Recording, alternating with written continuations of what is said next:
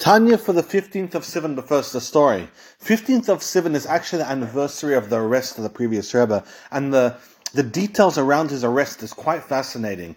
The previous Rebbe was up till very late seeing people, and then after that, 11 p.m. approximately, the previous Rebbe began preparing for sleep, and tw- a few minutes after 12 o'clock, two GPU um, officers, which are like Russian state police, came to the, the door, knocked on the door of the previous rabbi, and as soon as the door was open, they they barged in.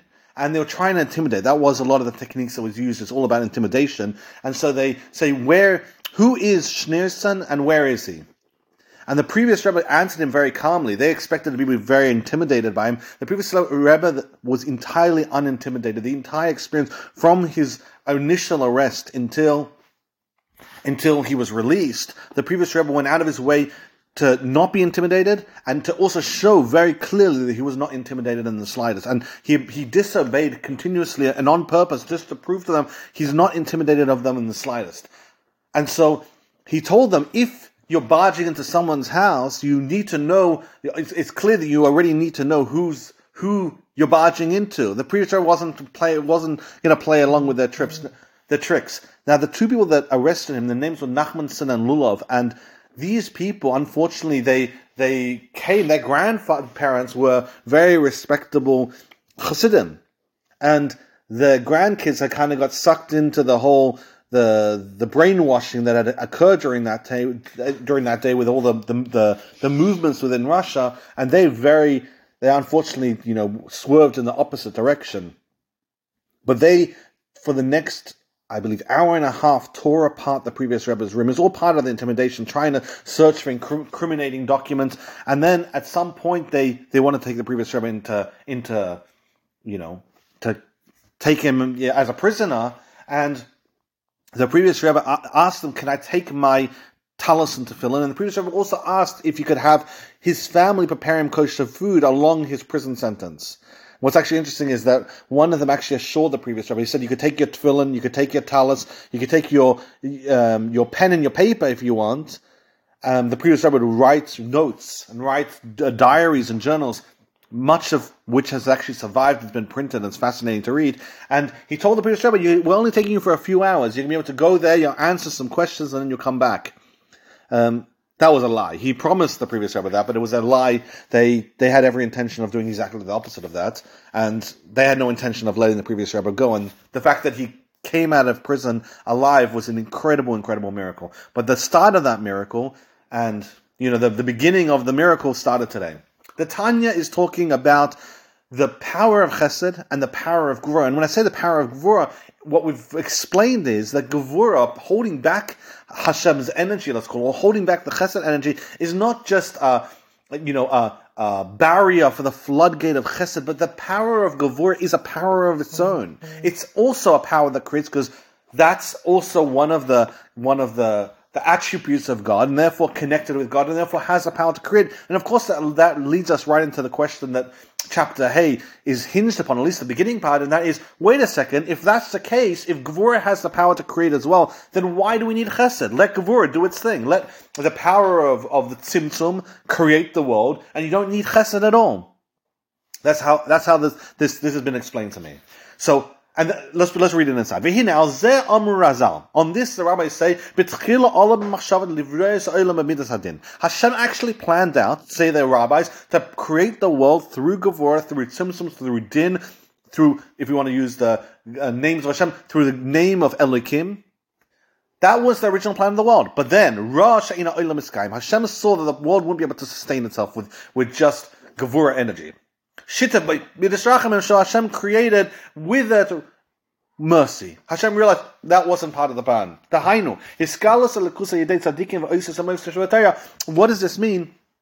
This means that instead of just creating the world in, you know, in, in a limited, organized, disciplined, boundary um, way, which everything kind of works through that system, Hashem said, you know what? Let me create breaks in the system. Let's create chesed inside, involved in this as well, so that the world could actually sustain. So you, you look at the Torah and you see the rules of nature being broken continuously through the the miracles, through tzaddikim who who are living an entirely non let's call it Tzimtzum oriented life, a non Gavura oriented life, or all the miracles in the Torah where you have, you know, nature and the system of Elokim being broken, Hashem said the world, in order for it to be sustainable, needs to have this as well. Now, returning back to this is how this part of, of the time has been explained to me. Uh, um, returning back to the topic of Gavura and understanding that Vehine, Azeh Amru about Gavura and, and about Gavura's power to create, that's explained in the Zohar. The Zohar says that there's a side in the high in the world of Atzilus, there's a side of of left and left side of right, which is chesed and gvura. So we're explaining this balance, let's call it, between Hashem's um, power of chesed and Hashem's power of gvura. The Zohar talks about in the world of Atzilus, this exists. And because they're both in Atzilus, they're both connected with Hashem, the Iyu v'gameo chad ba'olam Atzilus, in the world of Atzilus, as the Alter is going to explain a much greater length in the fourth book of the Tanya, in the world of Atzilus, Hashem and his vessels are entirely one. Hashem and his midas, Hashem and his attributes are entirely one. You can't separate it. So, chesed fully connected to Hashem, like we explained in the previous chapter. Gavura is also entirely fully connected to Hashem. Now, Moshe Rabbeinu's level of vision wasn't in the world of Atzilus, and that's also going to be explored at much greater length later in the, in the Tanya.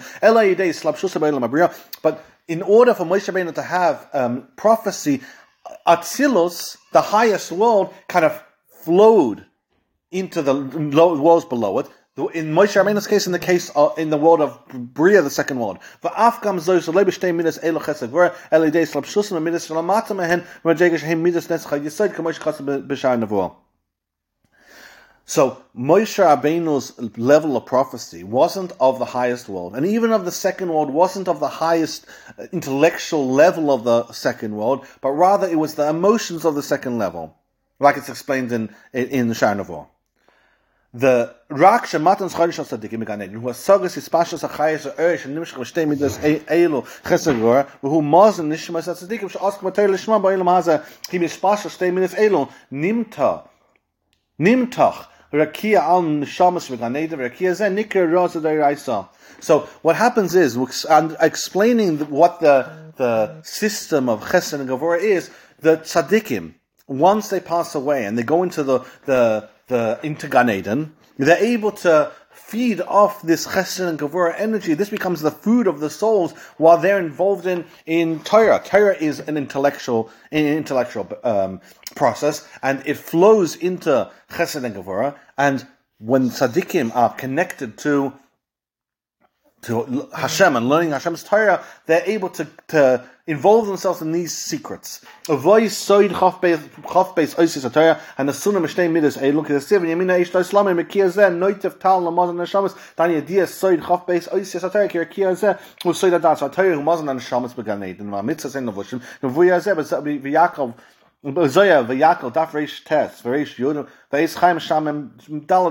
So the Alter says that Chesed and Gevura mm-hmm. in the world of Atzilus in the highest location, it's because it's connected to God over there, it's entirely above even the souls of levels of Atzilus. So you have a soul of Atzilus, like Moshe Rabbeinu, for example.